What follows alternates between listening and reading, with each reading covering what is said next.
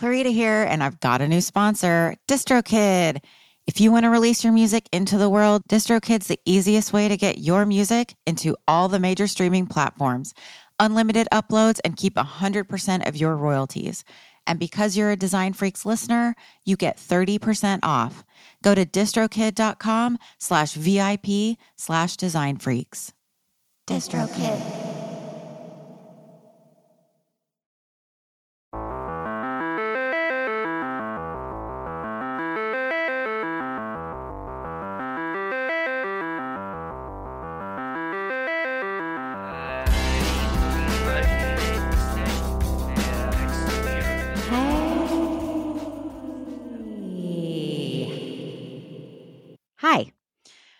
Welcome back to a very special episode of the Design Freaks podcast. My name's Clarita. I'm your host.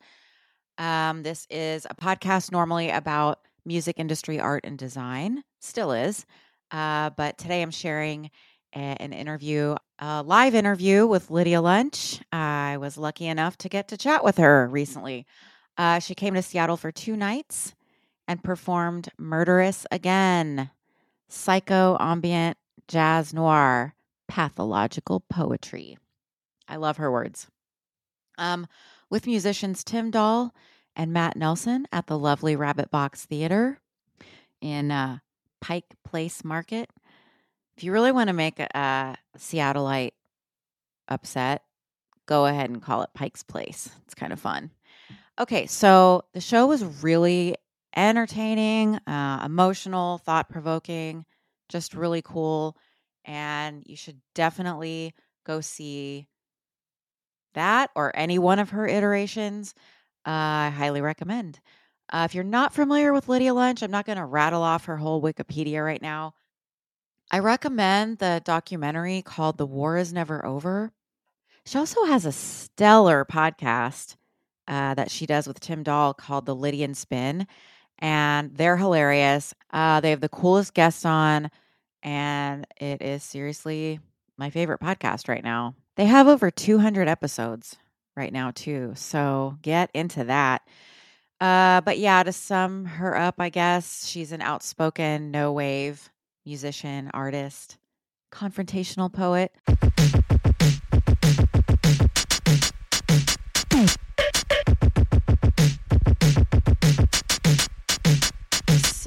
Yeah, this is not an ordinary Design Freaks. I did ask her some questions um, pertaining to uh, album covers. And uh, backstage, she also told me this about her record covers from throughout her career. She said, um, the thing that all the her covers have in common is that she is looking at you from the cover. She's she's peering out at you. I did ask her the question I ask all of my guests what's the first record cover you remember? And her answer is the best. But yeah, she just is an Akashic Records worth of punk rock truth. Just fascinating, hilarious person. Anyway, you'll hear it for yourself. And thanks to everyone at the Rabbit Box Theater Robin and Drew, Gary Mula, best name in the biz, and the entire staff. Uh, it's a very special place here in Seattle at Pike's Place. Quickly before that, I just want to say thank you so much for tuning in. If you enjoy the show, please share with other vinyl and design freaks. Leave a five star review, subscribe wherever you found this. And if you were entertained even mildly, please hit the donate button uh, on my website, and that's designfreakspodcast.com. Find everything there. You can find it all on my link tree. That's all in the show notes, folks, as always. Oh, and as always, uh, for more music related podcasts, check out ruinousmedia.com. For those of you watching on YouTube, I will have a slideshow up. Uh, we did not get video, um, and I'm so glad we didn't. It's one of those you had to be there things. But I'm going to put up a slideshow of photos from the night of and from record covers from throughout Lydia's career. Those are always fun to look at so she can watch you while you're watching her, listening to her, watching you. All right, without further ado, here is the interview with Lydia Lunch live at the Rabbit Box Theater, Wednesday, July 19th, 2023, Seattle, Washington. Why? because the war is never over. Hey, everybody. Woo. Hi. Welcome. My name's Clarita, and uh, I am Lydia Lunch. Are you applauding because you know me or because you're just happy that we're both here? Thank you. uh, welcome to the Rabbit Box Theater. Thank you, Lydia, for for chatting with me It today. may be my favorite place to perform ever in like Really? 46 years of performing, and I will be back. Ah, good. Whether you want it or not, it doesn't matter. There are other people to insult. Anything to get you back to Seattle sooner. It's been so long, and I don't know why. Yeah. It's been like ten years. Who's Um, counting? I guess it's Oh, me. thank you. My water. She knows I don't. Okay. So, my name's Clarita. I'm a local podcaster here in Seattle, and I'm just going to have a little chat ahead of the show with Lydia, and uh, so appreciative and honored to talk to you. I'm Um, honored to t- talk to you, honey. Woo! And we want to s- remind everybody no photos or videos during any of the performances. Because you know why they always look like shit. I can Truth back that up. Yeah. And uh, no interruptions. And uh, anyway, Uh, uh, excuse me. What did you just say? No interruptions. I really don't need applause yeah. till after I leave the stage, because I know what I do to you. And I know you might have an emotional response, but put your hands where they do the work best. Just saying. Oh my God. So, speaking of what you do best, what you do Honey. best, How would you know? well, You're guessing. I think we can all guess. You you guys have been on tour for a while now. Murderous again. You've been where? What, what were your favorite countries that you've recently visited? No, I, you know what? I'd like to go anywhere. I'm a road dog. I like to go anywhere. I like to go everywhere. I like to go places I haven't been in a while. I like to go places I have been like a year ago. We were just Retrovirus was recently in Italy. That was amazing. And Spain. And Murderous again, which is this latest, you know, incorporation of my musical schizophrenia, which I'm having a really good time with. We just go where we go. And it's like my entire career, I have to be like a geographical divinator. Where can I take what I want to do next? It's not always that easy. It hasn't been easy. But here I am tonight, and I'm having a good time. You made it. I made it back to Seattle. And any juicy stories from the About, road? about what, honey? Come on. I usually charge Can you for share that one shit. with us? I usually. oh my! No, they're all they, really. Okay. Any any mean murders? juicy? Any fights? Most people realize you do not want to fuck with me. I might want to fuck with you. But I have to say, and it's always men, I have had numerous men come up and go, including one just two nights ago, would you punch me? Maybe it was here. In the in the eye. I want you to sign my black eye. I'm like, are you shitting? I boxed for eight years. It's not a problem. I look at it this way, and I will be speaking about it tonight. If I am replacing your father's fist with mine, I do it out of love. And it's true. Sometimes it's just a curative. Now, you, honey, I would not hurt you at all. I'd Thank try to God. heal you. Whoa. I can see there's a bit of hurt between your thighs. Absolutely. That's why they're closed. Tight. That's why I'm manspreading. Yep. I, I hurt with mine. You may have been hurt in yours. I know how to crack a dick, though. Uh, it's very simple, ladies. Please take take take note. You sit on it. It's hard. Good luck. Quick left turn. Emergency room. eggplant sized, Ice pack for a week. Well, excuse me. You were you were saying something. Moving on. Moving on. In an interview with Richard Kern, speaking of uh, gore, Uh, you said he played. Oh, at his first performance, he played guitar so badly, an audience member chopped off their hand. Cor- incorrect. Okay. Tell us. Let me. This is ridiculous.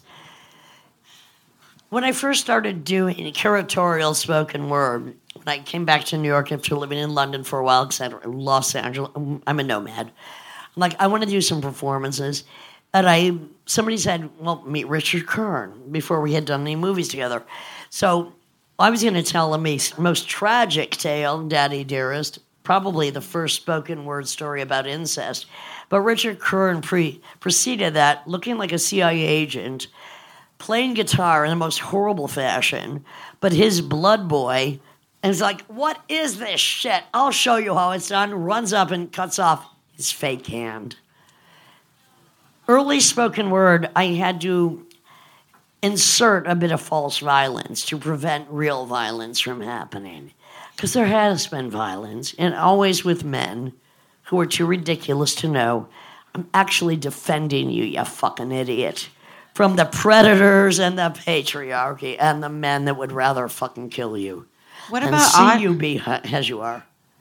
Sorry, what about audience reactions? Like, what is a crazy audience reaction? I don't care. No? Have people reacted to what you're All saying? right, they don't one- get what okay, you're doing? Okay, one stands out, and this is really why. Again, back in the day, why am I doing a free spoken word performance in San Francisco many decades ago? And I had already planned that we have to do staged violence to prevent real violence from happening, because I've never met a man I couldn't fucking kill. Let's face fact. Somebody, somebody hit me in the head from across whatever with a bottled glass Heineken. I did not go down. My adrenaline, I'm like, throw a six pack, asshole. But we had stage violence planned. So Richard Kern was involved in this, pulled our plant up from his hair with a blood knife, cut his forehead. And I said, okay, the assholes have got to leave, but the idiots can stay. We had to stage violence to prevent men from trying to create violence. And if they were bold enough to come up to my face, well, I would have throat punched them and killed them, and I probably would be in jail still. Yeah. Did it work? Nobody heckled after that. Good. All Or right. threw a bottle. I'll tell you one more example of great audience control. Why would I open for the Rollins band with spoken word at a frat bar in Cleveland? I'm an idiot. Back in the day. And some mama's boy yells out, Show us your tits. Now, excuse me, my tits, still glorious, have been featured in many films. No biggie. They're only fucking tits, by the way. I'm sorry. I don't really find them so fucking sacred. Only, I know they look good. Show us your tits. I showed him my tits. I can't. And this is when I would have a police mag. I'm like, show me your dick. And the Rollins band pulled his pants down. And I said, that's why I need a mag light, because I would need a magnifying glass to fucking see it. No more heckling. That was then. You see what we deal with now loving, gentle, simple, complicated men, women, and others. Thank you. I, I love that kind of shit, though. I'm going to cut to an audience question. Um, this is from Raymond. He wants to know what made Teenage Jesus a jerk. You, if you didn't hear it.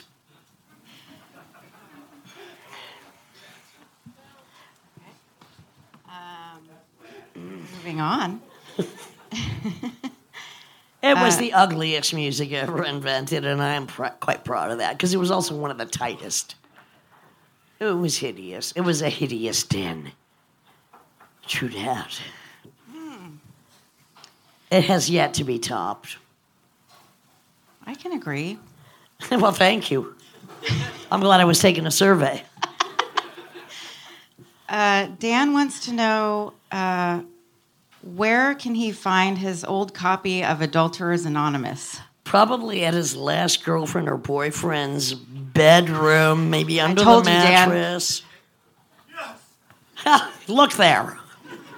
You know what? My book Paradoxia is probably the most stolen book. People always say, I had a copy, it was stolen. I had another copy, it was stolen. I'm like, buy another one. What can you want from me? Can't help you. That's great. Lock it down. Wow, that do you find that to be an honor to have your book stolen? Yeah, well, I steal a lot of shit too, so I'm like, yeah, okay. Yes. Yeah, if you think I make money from my books, only when I sell them personally, so it don't matter to me if it's stolen and bought again. Uh, okay, so what is uh, okay? I want to know about because I've listened. Have you guys heard the Lydian Spin podcast? I have a podcast with Tim Dahl, the bass player tonight of Murderous. Again, over 210 episodes. Mandatory for me. I mean, we started it before the pandemic. I consider it a cultural audio museum of weirdos. We used to have in my gen before you were born in my generation, we there were a few good magazines that would tell you things that could be of interest. And so they don't really exist anymore, and the internet is a swamp of bullshit. So I thought, well, maybe we can have, just have one place where we can expose people to people they might know and might not know. And I find it very important. I do consider a cultural audio museum. The Lydian Spin every Friday. For free for now, but in about two weeks, it's you're going to have to pay. There's 209 episodes. You better catch up real quick.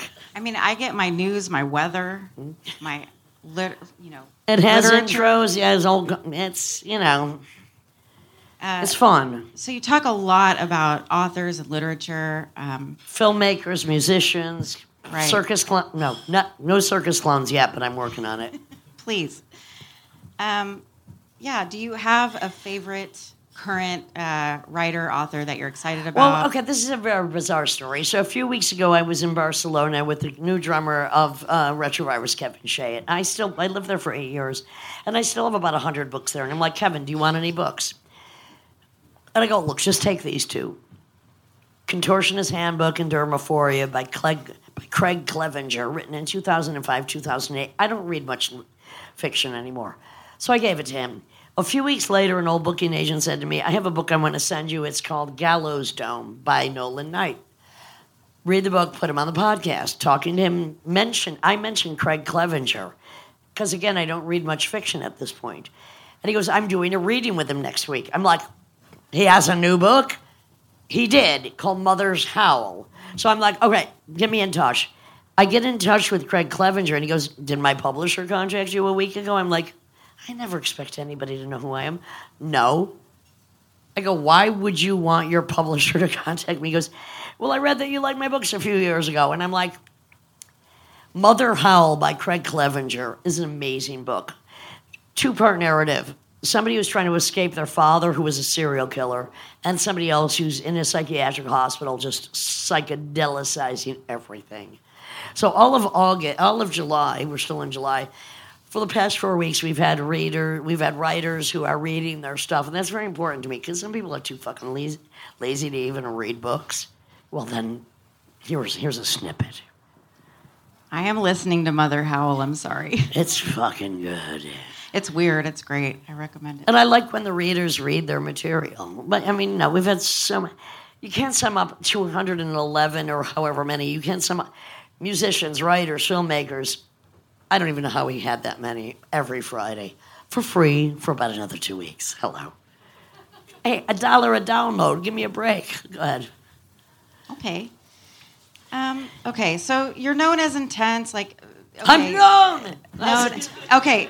Confrontational. Confrontational. There you go. Uh, caustic. These are words I've read on the internet about you. Oh, you're a genius. But you're also extremely collaborative. Um, I must be the. I'm look. I'm Explain that. because I'm so fucking nice. And I am so supportive of other musicians, artists, authors. It's like my rage, I take it to the stage. I'm very supportive. I mean, I have curated spoken word shows for decades. I'm very supportive of collaborators. I need collaborators. I want them, I need them, I love them. And I'm very, look, if you meet me for three minutes, hello, you know how sweet I am. But I'm not paid to be fucking sweet. And I don't need to present that. I need to present a hardcore fucking reality that nobody else seems to be voicing. Any other questions? Let's wrap it up. How about one? Thanks for being my mouth. Okay, so what is the, oh, honey. what is the, and you have been. Uh, what is the first album cover you remember? Well, I'm going to tell you this. There was an album cover that caused me at the age of around 13 to run away for the first time to New York City, and that was the New York Dolls. I'm like, boys that look that good, I gotta go. Being somebody who feels like I've been in drag my whole life, trust me, that's why I'm man spreading. yeah. The New York Dolls were just to me absolutely. It wasn't the first album I bought. I I never bought records. I stole them all. Give me a break, really. It's when you could steal shit. Um, a lot of people steal shit now. It's when you could steal vinyl. The New York Dolls. I ran away to New York to look for them. Of course, I didn't find them, and I had to go back home and then come back a few years later, and then I found Suicide, and that was good enough.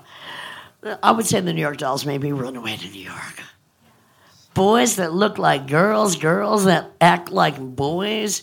That's my shit. With that saying, I would like to say thank you very much. I am happy to be back at the Rabbit Box, and now we're going to have a little bit of murderous again. Thanks, thank everybody. you very much. Thanks, Lydia. Thank you, babes.